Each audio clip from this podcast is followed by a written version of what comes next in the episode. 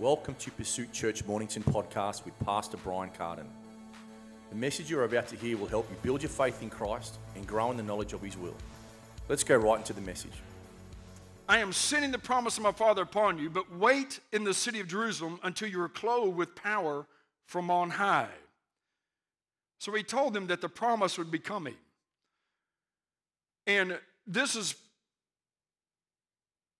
a time that Jesus said, as a, we read in also Acts chapter 1 8, where he says, You receive power and the Holy Spirit comes upon you. I want you to just stop for a moment. I want you to consider something, just how remarkable this is. Because when you think about the disciples and the apostles, those that was with Jesus as he ministered for three and a half years, he taught them, he slept uh, in the same, sometimes they, they, would be uh, for days or even weeks uh, out ministering and preaching, and they go into different cities together. And he was constantly discipling them and ministering to them and teaching them and talking to them privately and in the meetings and having and seen all of these experiences for three and a half years. But yet, he said they still weren't ready yet. Think about that. And he told them that they needed to wait and go into the city and that they would receive power. Another definition for this power is the word authority. And he said that they needed this power to be a witness for him. And today I want us to think about something. That this power that he's referring to, God is the source of it. And it is not just a power in many concepts that we have, and even the way we teach oftentimes. We look at this power as being an it. We look at the power as something that we get that we can control and have. You know, when that word comes to mind, what do you think about? Oftentimes it's those expressions that I just used. Or sometimes we might even limit the Holy Spirit's work to the regeneration of the human spirit and salvation. But the power that Jesus is referring to is the person of the Holy Spirit. But oftentimes we put a lot of cliches and various stereotypes concerning the Holy Spirit within the church today. And the primary understanding when we talk about power is the phenomena or the supernatural miracles and those type of events. Again, we limit it to an it and not a person. You know, after I was saved, I discovered that the power that is referred to in the Bible when he talks about the Holy Spirit is not in it, but in who? And the source of God's power is found in the very essence of his being. That power is not just what he does, it is who he is. And when we fail to cultivate a relationship with the Holy Spirit, we cut ourselves off from that true source of power and end up trying to chase an ever decreasing phenomena. You know, I, I remember years ago, it seemed like, man, the power of the Holy Spirit was just overtaking many places in the church. We've heard great revivals and supernatural events that happen at times. But what happens is, is we lose the understanding that it wasn't the power we were looking for, it was the presence that we was looking for. Because with the presence, you find the person. When you find the person, then the power shows up. But oftentimes we, we like the power, so we chase the power instead of the person. You see, when we see this great outpouring of the Holy Spirit in these last days upon all flesh, we're going to find that we're after the person and not the power. We're not trying to find something that's going to give us power. We're going to try to find Him, the person, where the power will be manifested. Knowing the Holy Spirit, talking to Him, meditating upon Him. These are the keys to releasing His presence and the power in our lives.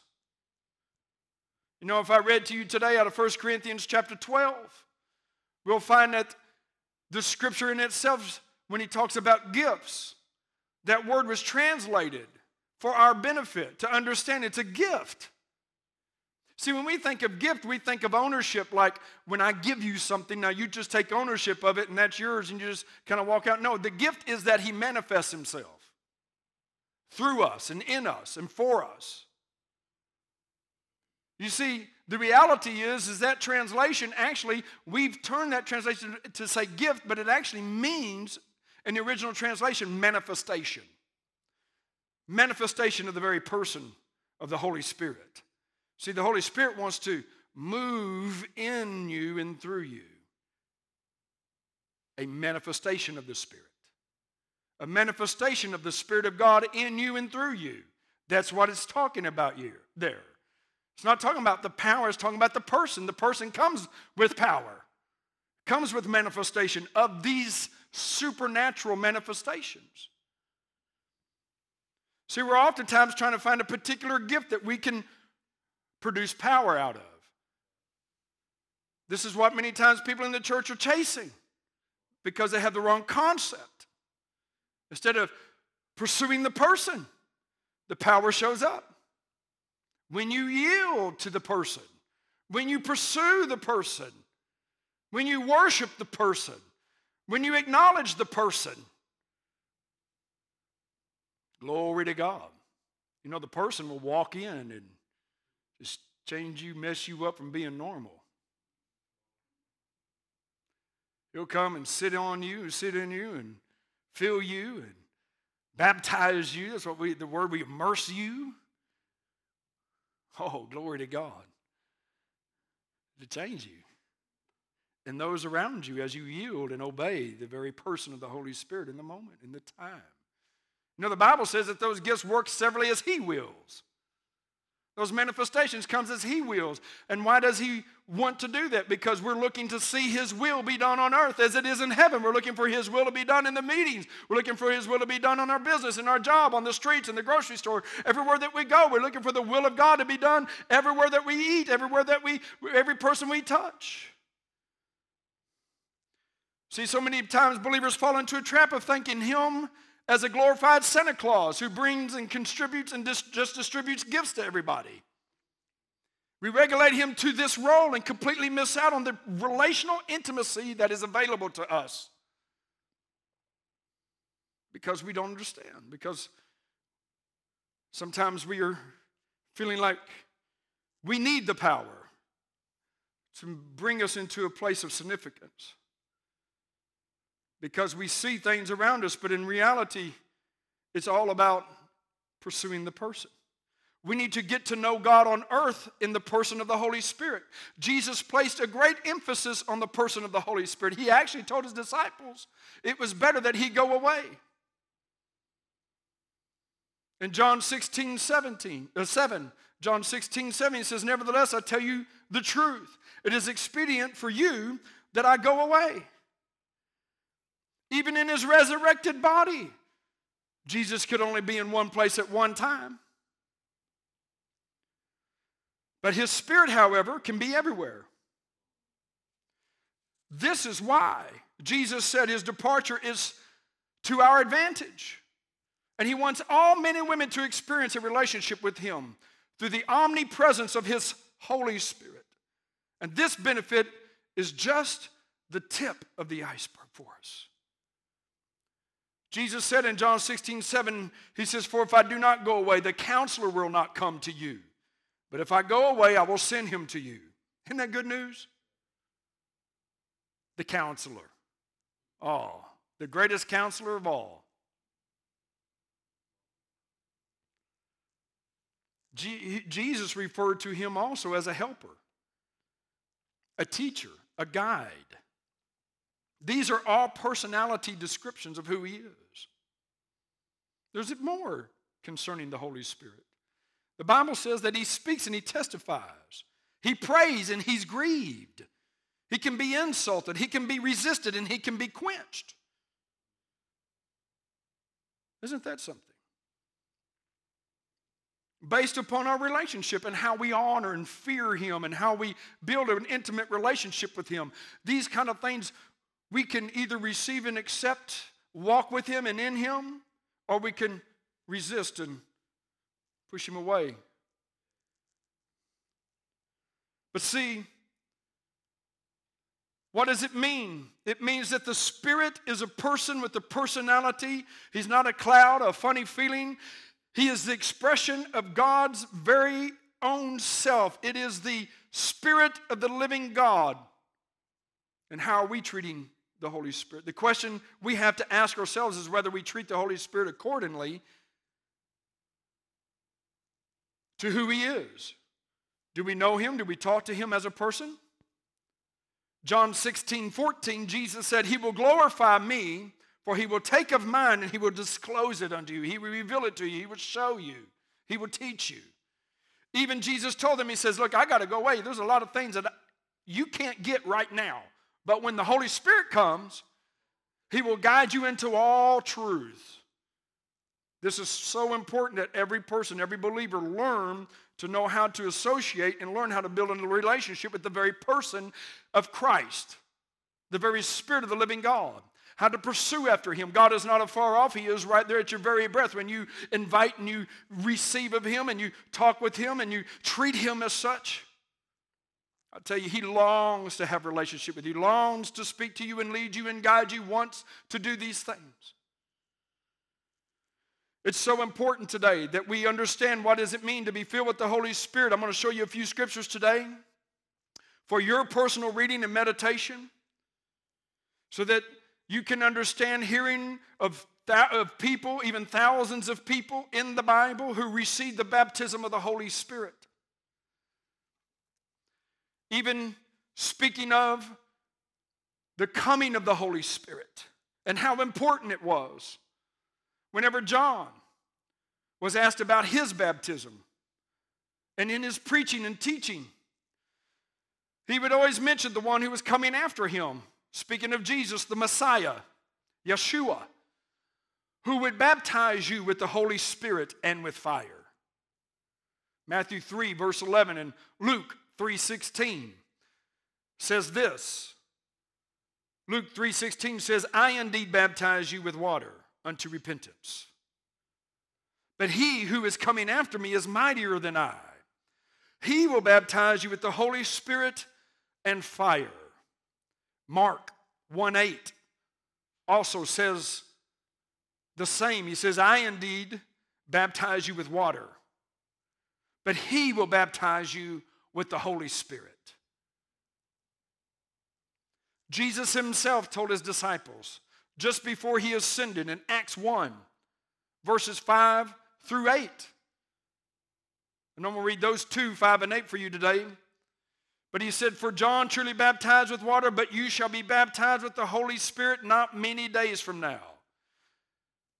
And he says, When you do, verse 8 says, When you are baptized in the Holy Spirit, he says, You shall receive power when the Holy Spirit has come upon you. Do you see that? Who carries the power? The Holy Spirit. He is the power source. He says it will come upon you when he when power will be there when he comes upon you.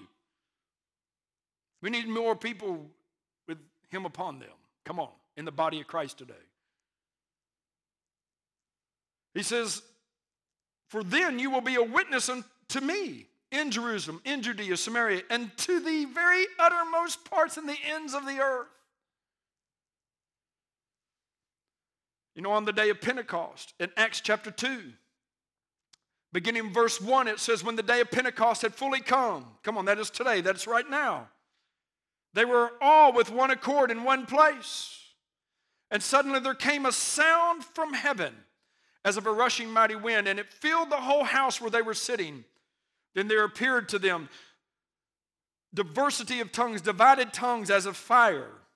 There was a, a, a divided of tongues, that means, that means each person is speaking something that someone else is not. Isn't that something? As of fire. Come on, it was on fire. I like that. And one sat upon each of them. And they were all filled with the Holy Spirit. Can you say that with me? I want to just stop for a minute. Did you hear what I just said there? How many were filled? The Bible says all filled with the Holy Spirit. And what did they do when they were filled with the Holy Spirit? It says, and began to speak with other tongues. Who, how many began to speak with other tongues? All. And the Spirit gave them, as the Spirit gave them utterance. As he began through their spirit begin to make a sound. Jesus said in John chapter 7, verses 37 through 39, he said this, he said, There's that the Holy Spirit was going to come. He said, There's coming a time, he says, but you haven't received that time yet because I've not yet been glorified. But when the Holy Spirit comes, there's going to be something that's going to come out of your belly like a river that's going to flow out of you. He says it's going to have a sound to it. That word there, that, that word sound in, the, in, in John chapter 7, verses 38 and 39, I tell you it's so important. He said, when that happens, when that sound starts coming out, it's going to have a sound like boiling water. It's going to come out of you on fire. It's going to come out of you, and it's going to sound like boiling water. And all of a sudden, you're going to go from one place in your walk with God to another place.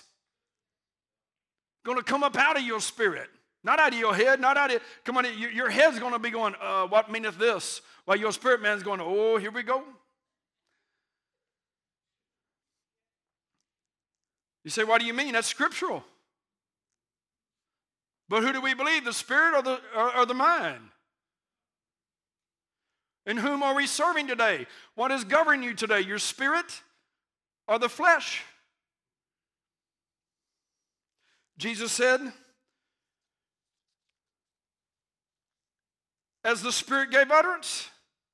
Let me just say this these are not the tongues of men. But I want to just show you something here and why I say that. Because it's scripture, it's exactly what happened on the day of Pentecost. Acts chapter 2. I'm going to read this passage of scripture with you. I'm just going to show it to you. If you, if you don't read so fast through it, you'll hear it, you'll see it. The Bible says in verse 6, it says, And when this noise was brought, and the multitude came together and were confounded, they were confused, because that every man heard them speak in his own language. You see that? What does it say there? It says, Now this was noise abroad. What happened was, please leave that scripture up there. I want you to read it and, and read it again.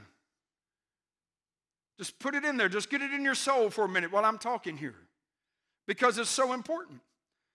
After this event took place, there was 120s in the upper room praising and believing and worshiping God, magnifying God. The Holy Spirit fell. Every one of them began to be filled with the Holy Spirit and with fire. They began to speak in other tongues. They come out of that upper room. They didn't keep it inside the four walls. They didn't say, well, you know what, this is for us in here, you know, because they'll think we're all mm, some kind of, uh, you know, freaky religious people, you know, if we take this outside. No, the first thing they did is they, they went outside. It's kind of like some Christians. We go to church, we have a powerful experience, we go outside, we're going to go, maybe they're going to go look for a place to eat, I don't know, and talk about what took place, you know. That's what happens a lot of times after a great event. We just want to kind of go talk about it. But they go outside, and they're still carrying on like they were inside. I said they were still carrying on just like they did on the inside. And everybody's all confused and looking at these people like, yeah, that's right. Man, these people are a little bit loopy. Huh? Maybe they're drunk. And even Peter had to stand up and go, yo, hey, everybody. We're not drunk as you supposed. But what has happened is that we've been baptized in the Holy Spirit of God. And he began to preach to them, and over 3,000 people were born again that day, filled with the Holy Spirit of God because they took it from the inside to the outside. What does the whole world need? They need Jesus. If you keep reading here in verse 6, again, I'm going to read it again. This is noise abroad. So this is what happens. So they go outside, and all these people are listening, and, and, and they begin to get confused. Why? Because every man, every one of those people that heard, heard every one of them speaking in their own language. That's what it says. Because every man heard them speak in his own language. So all 120, there was Medes, there was Persians, there was people from Syria, all these different people, and they're confounded because they're like, well, they're all speaking Syrian. No, no, what? There's not one person speaking Syrian in there. They're all speaking whatever. Do you understand? That's what it says. It wasn't that God gave them a Syrian language. It doesn't say that. It says that every man heard. God caused every man to hear in his own language. Not that he gave them a foreign language to speak. in a man's tongue. That's what the Bible says.